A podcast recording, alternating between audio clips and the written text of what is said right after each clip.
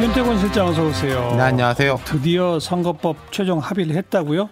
4 플러스 1에서? 그렇죠. 한국당하고 합의가 아니라 그 내에서의 예, 예. 합의인데 공식 발표를 한 건 아니지만은 어려운 쟁점들이 다 타결됐습니다. 좀 설명드리자면은 의석수 배분은 총 300석에서 지역구 253, 비례 47.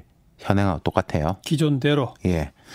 그리고 연동률 캡이라는 것은 30. 음.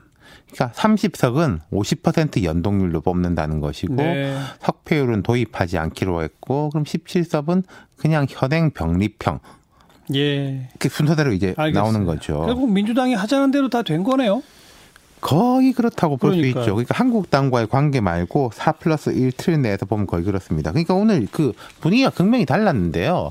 심상정, 정동영 뭐 이런 그 나머지 3 플러스 1 대표들은 되게 굳은 표정으로 예. 우리가 결단했다 예, 이렇게 예. 입장을 발표했고 민주당 의원총회는 자축 분위기 네. 어, 다 이겼다 어, 타협의 예. 성과다 이렇게 된 거죠. 이 정도 가지고 뭐 선거 개혁, 선거제도 개혁했다라고 말하기 조금 좀 약하죠? 그렇죠. 그게 이게 물론 선거법이나 제도가 어떤 게 선이고 어떤 게 악이라고 말할 수는 없어요. 근데 지금 이제 이 안은 모르겠습니다. 한국당하고 관계에서 또 조금 더 바뀔지는 모르겠지만은 뭐 아니면 그대로 갈지 모르겠는데 제 문제점은요. 제가 생각할 때 너무 복잡해요. 음. 연동형 비례 도입이라는 대의하고 각 당의 상황, 현역 의원들의 이해관계, 대도시와 농어촌 지역의 격차 이런 현실적인 변수들이 너무 복잡하게 섞여 있는 겁니다. 예, 예.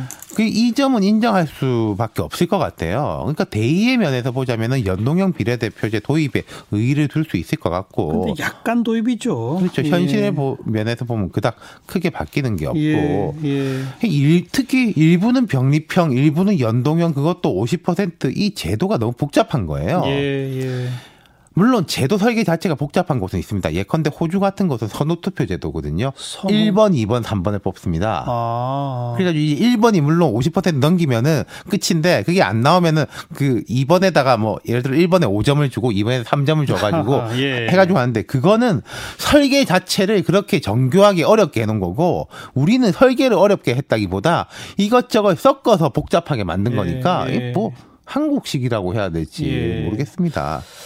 아무튼 저 개헌을 해가지고요. 국회의원 선거 제도는 국회에서 못 만들게 해야 돼요. 딴 데서 만들어야 돼요. 예. 참. 근데 어쨌든 어렵게 합의한 이거에 통과는 되는 겁니까? 뭐 7시에 본회의 시작한다고요? 근데 그 본회의는 이 법안하고는 무관한 이제 예산 부수 법안 먼저 처리하는 것이고요. 예산 부수 법안 같은 경우에는 패스트 트랙 뭐 하고 말고도 없는 거거든요. 그 다음에 이제 이런 시나리오가 있습니다. 예산 부수 법안 먼저 처리. 그다음 199개 이른바 비쟁점 법안 처리. 음. 그다음 선거법. 그다음 이제 검찰 개혁 법안인데. 근데 문제는 한국당이잖아요. 그렇죠. 자, 뭐 민주당의 이인영 원내대표가 그렇게 말했습니다. 국회 전체 완전한 합의는 못 만들었지만은 과반수 이상의 합의를 만들어 다행이다. 여기에 만족치 않고 이후 본회의나 예상되는 자유한국당의 필리버스터 등 진행 과정에서도 끝까지 한국당과 협상에 합의하는 노력을 받겠다. 음. 이렇게 말했단 말이에요. 네. 여기서 더 양보할 수 있다는 말인가? 일단 한국당은 선거법하고 검찰개혁 법안에 대해서는 필리버스터를 걸 가능성이 매우 큽니다. 예, 예. 여권도 그걸 감안하고 시나리오를 짜고 있- 있어요. 근데 그 전에 한번 이야기 나왔던 199개 법안 필리버스터 이거 있지 않습니까? 예, 예. 이걸 안 한다라고 명시적으로 말한 적은 없거든요. 뭐 물리긴 물렸는데. 지금 양쪽 다 서로 전략이라 아마 비밀리에 추진하는 거 그러니까요. 이게 물렸는데 음. 말하자면은 좀 여론의 반발을 무릅쓰더라도 다시 한다음에 하는 거거든요. 법, 그렇죠. 법에는. 네. 근데 하지만 이거 여론을 보느냐 이런 것이고 그다음 물리력으로 막기는 어려울 것이고요. 음. 그리고 민주당이 내심 기대하는 게 있는 것 같아요. 뭐, 뭘 기대하고 있어요?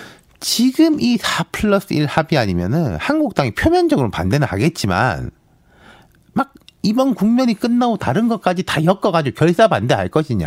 그러니까 별로 달라지는 게 없으니까 사실 한마디로 자, 이런, 말해서 이런 겁니다.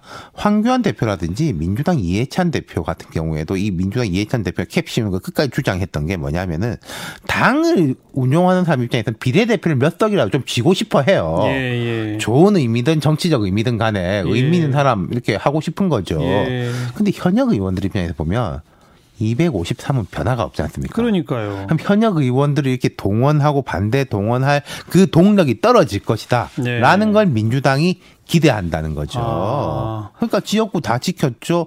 비례대표제 캡 씌웠죠. 사실 선거법에서 보면은 민주당하고 한국당의 이해 일치도가 민주당과 나머지 3 플러스 1의 이해 일치도에 비해서 훨씬 높습니다. 그렇죠. 예. 거대 두 정당이 비슷한 거니까 그러니까요. 입장이. 예. 그러니까 한국당 뭐 너희들도 크게 손해 볼거 없다. 속으로는 그렇지 않냐. 같이 좀 해보자. 그렇죠. 지금 그러고 있는 그런 거죠. 음. 이야기인 거죠. 예.